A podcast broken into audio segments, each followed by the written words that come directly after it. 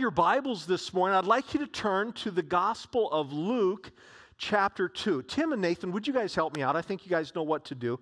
Go right through this door, and uh, um, uh, we put them to work while they're here. Thank you, guys.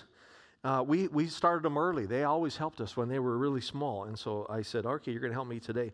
So uh, they're going to set up something, and uh, what they're bringing out is is uh, usually I have graphics on the screen, but we don't have graphics today because of the, the projector. But I have I have other I have other graphics, and uh, and what this uh, this it's a nativity scene, and and they're bringing this out, and it is uh, it is something that Joni's grandmother gave us many years ago uh, as a Christmas gift, and it is uh, it's it's really it's really nice. It's tilted a little bit more this way here, guys. You're you're in, Nate. Yeah, just like that. A little bit further, all the way up to the front. Thanks, guys. You know, you can do this to sons easier. You can, you can boss them around. Come on, move it. Ooh, yeah, get it up here. You can't do that with just any volunteer, but you can do that with your, your sons. Anyway, my wife's grandmother, who would, if she were still alive, she'd be about 230 years old now. Um, uh, she gave this to us, and uh, it's, it's, it's really precious to us. We put it up. We put it up every, uh, we put it up uh, after Thanksgiving every year, and and uh, it is it is uh, probably one of the the few. We're not really into things that much, but but this will probably go with us all the way you know to the nursing home if, if we make it that far because it's just it's one of those very special things we put up every year. How many of you have a let me see your hands. How many of you have a nativity scene in your home or your office or something like that? Let me see your hands yeah or in your yard? Yeah, okay, a lot, yeah, probably the majority of you.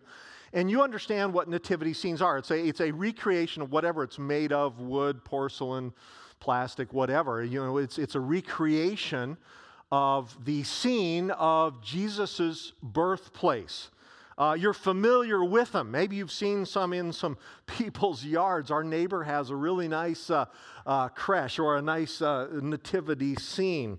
Um, uh, so you, you always have one of these common elements. You have a stable, right?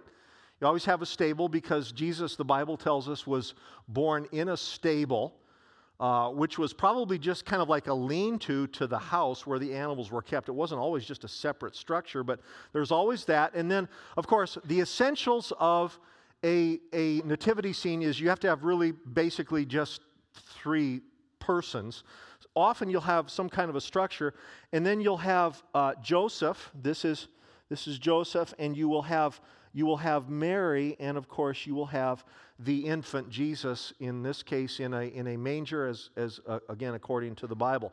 I've always I've looked at this a, a number of times. This is this is the picture of Mary. That I tell you that this woman has just given birth, and she looks pretty well put together. Uh, and, and, and, and, and I'm not making light of that. I, I, I don't know what her condition was. I don't know that she looked quite that good. Um, uh, this is Joseph. And if you, if you think about this, when Jesus was, was born, uh, there's, we don't know exactly who was present, but the only ones that we know for sure who were present were uh, Mary and Joseph, and of course the infant. And so it's quite possible that Joseph Jesus' earthly father was the one who assisted in the delivery. Now, that's, that's, an, that's implied or inferred. We, we, we, we, we, we think that that may be the case. We're not sure, but th- this, this man just helped his or was present when his wife and he looks he's got a he's got a pretty calm look on his face i didn't have that kind of a look on my face when our children was born. But, but those are the essentials, right? Those three. If you have nothing else in a nativity scene, you're going to have those three. Now, there are other elements as well. Uh, many nativity scenes will include uh, shepherds and angels, and or at least one angel and uh, wise men you will have that you will have farm animals because again it was a uh, it was a stable it was a a, a, a agrarian somewhat uh, area uh, so we, we know that a, a, number of these things were here. This, this is, this is a, a, a nativity scene. Now, we do know that there were shepherds there. For sure, we know that. The Bible says so. In fact, here in front of you, in, in, the Bible in front of you, Luke chapter 2, beginning with verse 7 and following, it reads this way Mary gave birth to her firstborn son and wrapped him in swaddling cloths and laid him in a manger because there was no place for them in the inn. And in the same region there were shepherds, right? Shepherds in the same region. They, they weren't there initially, but in that same region there were shepherds out in the field keeping watch over their flock by night. And an angel of the Lord appeared to them and the glory of the Lord shone around them and around them, and the shepherds were filled with great fear. And the angel said to them, Fear not, for behold, I bring you good news of great joy that will be for all the people. Just pause for a moment if you can imagine that scene. They're out there shepherding their sheep. It's quiet, it's night, it's dark, and all of a sudden, an angel appears. And then I, I like what it says there, and it says, and they were filled with great fear. You know, sometimes the Bible has uh, a great understatement. I think that's one of those times. They were filled. Listen, it, go into your garage some night and you're just walking through, and all of a sudden an angel or a being in great light appears, and you too will be filled with great fear. You can understand this. And, and the angel calms them and says, Fear not, right? Fear not continues in Luke 2 For unto you, they, the angel said, For unto you is born this day in the city of David a Savior who is Christ the Lord. And this will be a sign for you. You will find a baby wrapped in swaddling cloths and lying in a manger. And suddenly, and suddenly there was with the angel a multitude of the heavenly host, in other words, more angels praising God and saying, Glory to God in the highest, and on earth peace among those with whom he is pleased. When the angels went away from them into heaven, the shepherds said to one another, Let us go over to Bethlehem and see this thing that has happened, which the Lord has made known to us. And they went with haste, and they found Mary and Joseph and the baby lying in a manger. And when the shepherds saw it, and when they saw this scene, they made known the saying that had been told them concerning this child. Verse 20 reads this way The shepherds then returned, glorifying and praising God for all they had heard and seen as it had been told them. So after Mary and Joseph, the first persons to learn and to witness, to see that the Messiah and the Savior had been born, the first persons to witness this, the first persons to learn this were shepherds. Isn't that interesting? Why is that? Why would that be? Why shepherds? I mean, there were other people closer by, right? We know that they were in the stable because there was no room for them in the inn, which was just adjacent to it. Why not show up to the people who were in the inn? Or why not show up to the townspeople nearby? Bethlehem, by the way, at this time was about the size of, of Groton. South Dakota, just up the way here. It's about the same size. Not really big, but not really small either. Why not show up to one of them? Or why not show up at the, the local mayor or burgermeister or whatever they called the guy back then? Why not show up at his house? Why did the angel appear to the shepherds? Well, we don't know for sure, but maybe, maybe it was because of what the prophet Micah had said about 700 years before. He was another prophet. Prophets were people that God spoke through, spoke to his people through. And about 700 years before this, God spoke through his prophet Micah and said this Out of Bethlehem shall come forth a ruler who will shepherd my people Israel. Those are the words. Who will shepherd my people Israel, which gives us a real image of. And here in this scene, you have some you have some sheep. Uh, about uh, I guess that's a dog. Uh, you have five sheep here and, and two ducks. The five sheep here, and and and and the, the, there's this image of of caring for and protecting and providing for sheep. And God, through the prophet Micah, said, In Bethlehem, I'm going to reveal a ruler, and he's going to shepherd, protect, feed, guide, direct my people. Maybe that's why 700 years later, when it happened, God sent an angel and he said, Go to the shepherds. Or maybe, maybe because shepherds were just regular people. Maybe, maybe part of it was that shepherds, just being these regular people, they were not the elite of that society.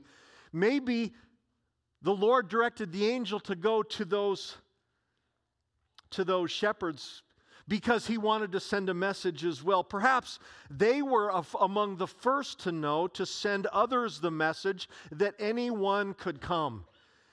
Maybe God, one of the reasons God sent the angel to the shepherds was to say, hmm, society, class, status, any of those things, those are immaterial. You see, if you go to, and I'm not putting, if, if, you're a shepherd, and I used to work with sheep, and, and there's nothing wrong with shepherds, then please, I'm not putting you down if you, if you work with sheep, but, but it's not necessarily what you would call a, a real status position.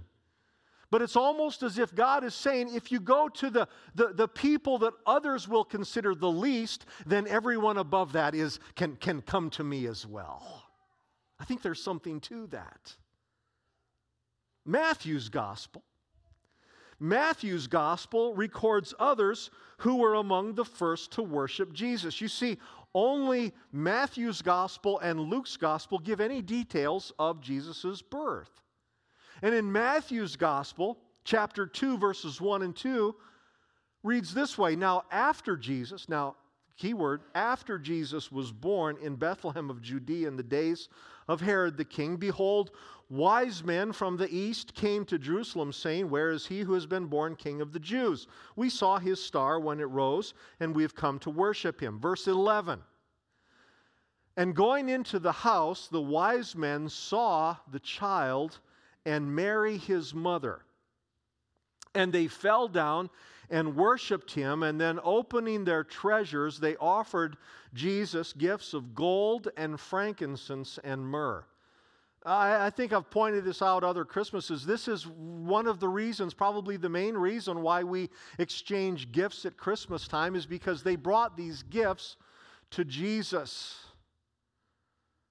Not because it was Christmas, they didn't have that understanding, of course, but they knew that this one who was born was very, very special. And so they, they as a tribute or as a, a, a gesture of honor, they gave these gifts, these valuable gifts to this little child that they really knew so very little about. Now, I, I need to explain here these wise men were not, were not Jewish. Um, it says they were from the east, so they may have been Babylonians, they may have been Persians, they may have been even further to the east, even to the border of the Orient. Now, why is that significant? Why is that listed here? Because really, you could, you could know all of the things about the birth of Jesus and if you excluded the message of the wise men, it, it, it wouldn't, there, there would still be a lot there. But why include this information about the wise men? What was so significant about them? Well, they, they didn't speak or look like people from Bethlehem or from Judea. It was obvious. I'm sure when they showed up or when they came through, they first came through Jerusalem, when they, when they showed up, everyone knew you're not from around here. They, they, they looked different. But they did come and they did worship. I want you to understand that. These people, the shepherds were among the first to worship Jesus, but then in Matthew's gospel, here it, it speaks of them coming and worshiping this child. They came to pay homage to this child. Their names are never given, by the way.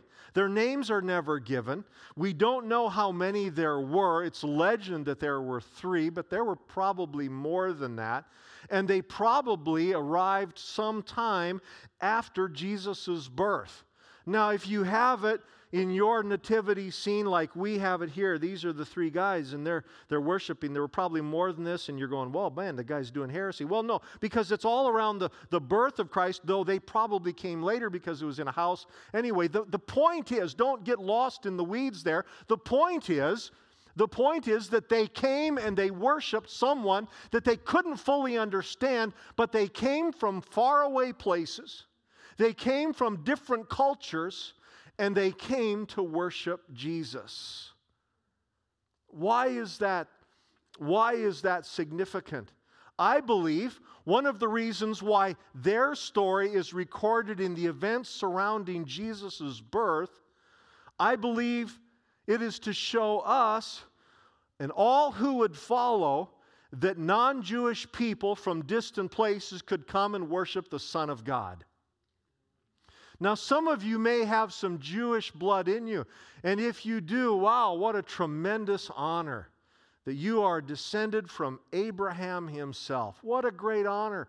But most of us here perhaps don't have any Jewish blood in us. So, therefore, in one sense, these guys, we have a lot in common with the wise men because they were non Jews and they came from a great dif- uh, distance. They came from a different culture and yet they came to worship the Lord Jesus Christ. How many here this morning are really glad that the message of Jesus Christ appeals and applies to everyone of every culture?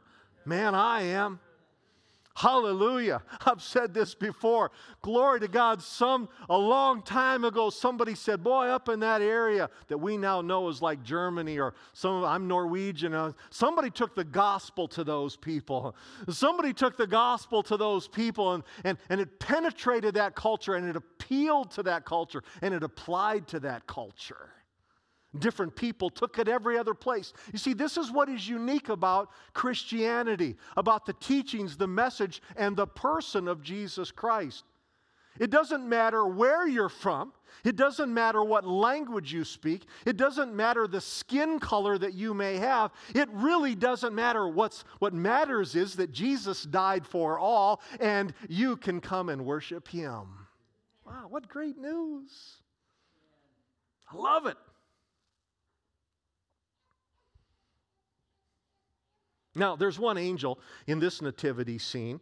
Um, uh, there's one angel here, and, and again, angels were a part of, you saw here with the, uh, with the uh, announcing it to the shepherds, but angels really, angelic appearances uh, happened a lot in events connected to Jesus' birth. Angels spoke to Joseph. Here's Joseph right here. Angels spoke to Joseph three times. You can read about it three times. I mean, I mean Joseph is like, oh, you again. Jo- uh, Joseph heard from angels on at least three occasions. Mary heard from the angel Gabriel, and Mary's cousin's husband, he also heard from an angel. and It was all around these same times. So angelic appearances were happening. And then, of course, there's this, this appearance before the shepherds. We read it earlier how at first one angel shows up and says, Don't be afraid. And then, after making the announcement, it says an entire host or a whole bunch of angels began to gather and they began to rejoice. In that element, this angel should probably be over here because the angel appeared to the shepherds, but it was almost as if there's this, this heavenly element in a very earthly scene. God showed up to some shepherds and a bunch of sheep. I don't know if the sheep sensed it, but the shepherds certainly did. And you have this wonderful, this wonderful intervention of God's presence into human places. So if you're nativity scene has an angel. That's, that's appropriate. So you have angels announcing, you have wise men worshiping, you have shepherds praising, you have Jesus' earthly parents, Mary and Joseph, adoring their newborn son and wondering what he would do, wondering what he would become. All of it together made for one of the greatest events in all of time. In fact, I would have to say that if there are two huge moments in all of history, it would be Jesus' arrival and Jesus' death and resurrection. There's going to be another great event, and that is when Jesus returns. But boy, this was one of those significant moments. And at the center of it all, at the center of it all, and if you can see over here on my left, but at the center of it all, of course, is Jesus. The center of it all is Jesus. Um, this is. Uh, we, we got this years ago, and, and, about 15 years ago, we got up one morning and, and it was wrapped in gauze. And we what in the world happened there? And Nathan had gotten up during the night. He said Jesus was cold and he wrapped him in gauze. swaddling clothes. so we thought it was cute. We left it on there. He did that just last year. Um, he did that. No, he didn't do that. About 15 years ago. At the center of it all is Jesus. At the center of it all is Jesus. At the center of this universe is Jesus. At the center of our faith is Jesus. At the center of everything is Jesus. It's all about Jesus. And while many people know that Christmas has something to do with Jesus, many Many people know that. Many people will acknowledge it. Oh, I know that, you know, a lot of people will think it's about other things, but they'll, they'll at least give passing reference to, yes, there's something about baby Jesus. And yet, all these centuries later, 20 centuries later, so many people, while they know that he had some role in the Christmas story, so many people don't know why he came. Many will acknowledge that he came or that there was a person who was born. They'll at least give passing approval to that. But there are so many people who don't know why he came. Why did Jesus come? Why did he come? Why did he come? Was it to come to give us a nice scene or a, a, a, a nice time of year or a good reason to gather? Did he come so that we can have a beautiful story and a wonderful scene? Why? What is the why of his coming?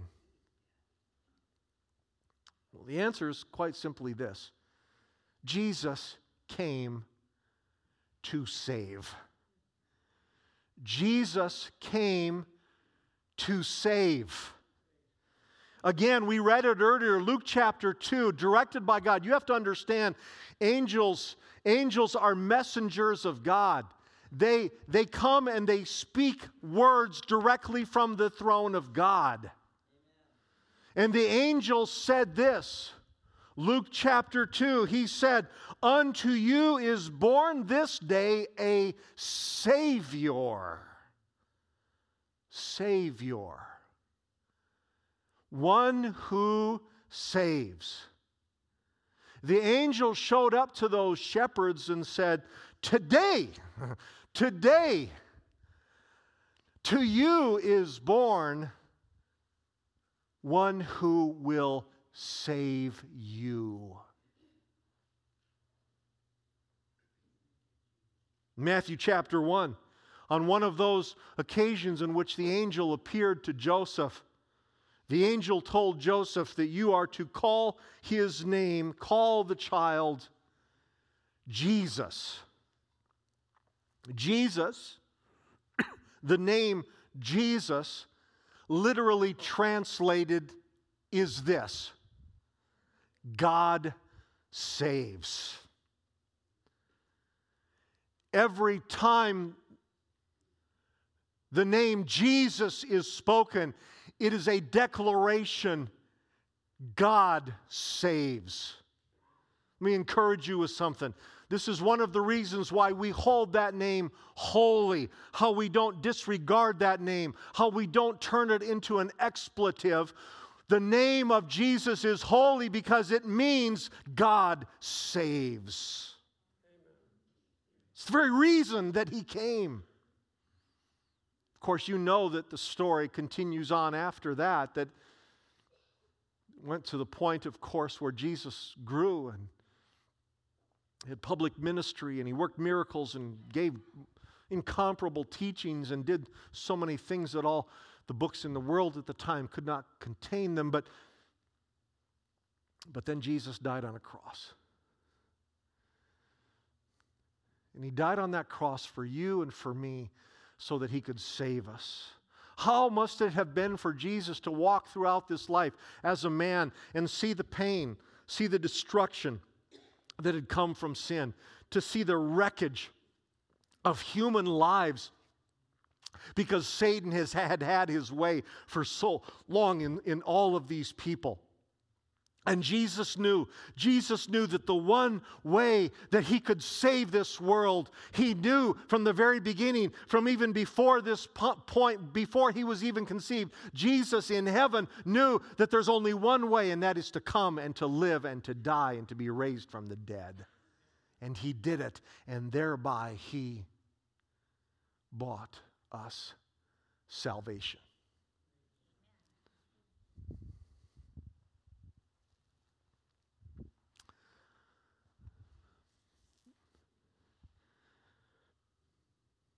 I'm very grateful for gifts. And uh, I've received some wonderful gifts in my life, as have you. And by wonderful, I don't necessarily mean expensive, but I mean meaningful, right? Isn't that the. And I've had people make and fashion wonderful things for me, and it means so much. I've had people, people spend hard earned money and and sacrificed for a gift and and sometimes I feel a little bit bad because it's like, wow, you've done so much. But I don't think I've ever turned back a gift.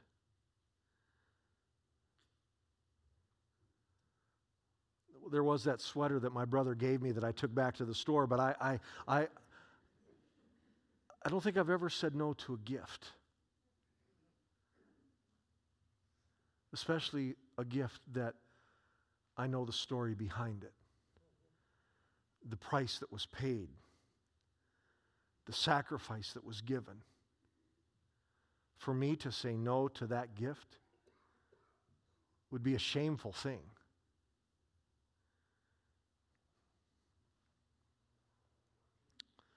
That beautiful little child came to become the sacrificial lamb so that he could buy for us the gift of salvation.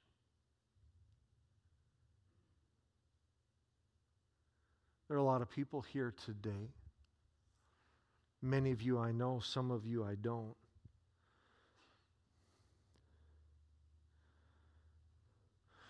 But I have to wonder if there are some here this morning who did not know the price that was paid, the sacrifice that was made to offer to you, to me, to any person who's ever lived the gift of salvation. I wonder if there are those here today who never saw it in that context and now perhaps are realizing the high price that he paid. I love good testimonies. Boy, I've heard some really good ones in recent weeks. People whose lives have been transformed. People, Jesus still brings healing, hope, and salvation to the messed up lives that we, that we are and that we have. He still gives hope and healing to all those who are lost and without hope. And this morning, this very, very simple message, I want to present to you again not a gift that I bought, not a gift that, that I could ever hope to add to. All I am this morning is the, the kid who goes and gets the gift under the tree and carries it to you. That's all I'm doing. That's all I'm doing. I didn't wrap it, I didn't make it, I didn't pay for it. I'm just here presenting it to you. Will you take the gift? Will you take the gift? So, how do I do it? Well, it's really quite simple. You just say, Lord Jesus, I receive the gift that you've given me. I realize the, the price that you paid. I realize, not in its fullness, but I realize now more than ever what you've done for me. That your name is Jesus and that it means God saves me. God saves me.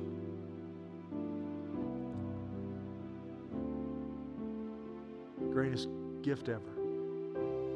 I'd like you to bow your heads with me just uh, across this entire room. You are not here by mistake. Somebody invited you, or you're here because of family, or you're here because you thought, well, maybe it's Christmas. Go to church. It really doesn't matter how you're here, you're here. And it's a part of God's greater plan for your life. You're not hearing this message by chance, but by divine providence. Is there anyone here that if you were suddenly to die today. I mentioned my father earlier and that his time may be near. If you were to die today, if your last moments were going to happen at any time, if you were to die, would do you know if you would go to heaven? Do you know if you would go into the presence of the Lord when your body shuts down? If you don't know, if you aren't sure, the great news is that you can be sure. So if there's anyone here that would like to respond and say, I, I, want that. I want to receive the gift and I want to know for sure that I'm going to heaven. I want to begin a relationship, a living relationship with Jesus because he is alive. If that's you, would you lift up your hand and I want to pray with you? I won't embarrass you, but I really want to pray with you. Thank you. Here. Is there anyone else?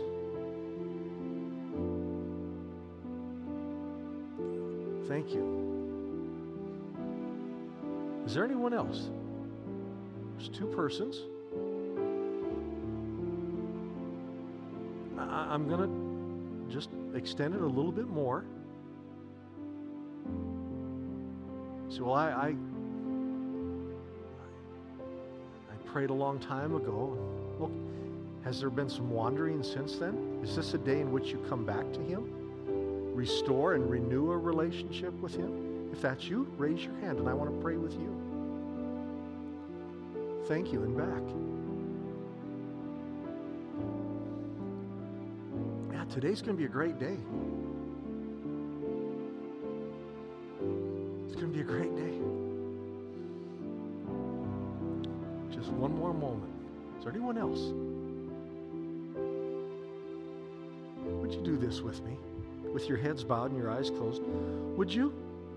Would you repeat this prayer with me? And, and even if you did it a long time ago, as I did, would you would you pray this with me? And and and pray it alongside these that have raised their hands. Pray this prayer, would you? And mean it. Lord Jesus, I believe you've given a gift and paid a high price on the cross for me. You came to give me life and eternal life. Come into my heart and forgive my sins. I surrender my life to you. I believe that you died and rose from the dead for me. Help me to live for you from this day forward.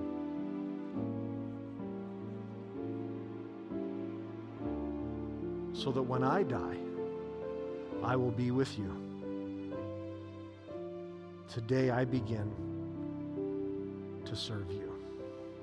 In Jesus' name, amen. This morning, if you prayed that prayer, you can lift up your eyes for a moment here. If you prayed that prayer for the first time, then today you begin to experience life in Christ. Glory to God.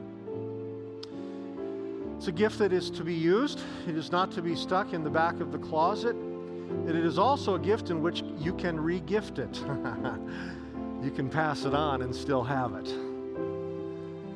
God desires to do some amazing things in you. And so, for those who raised their hand and prayed that prayer, perhaps for the first time, or maybe you didn't pray that and, and you or you didn't raise your hand, but you prayed it. Today, God is gonna is, is doing an amazing new work in you. I would like you to stand, please, across this sanctuary. Again, uh, I, I want to pray with you in just a moment, and uh, uh, uh, I would love to greet you in the foyer and, and see you there.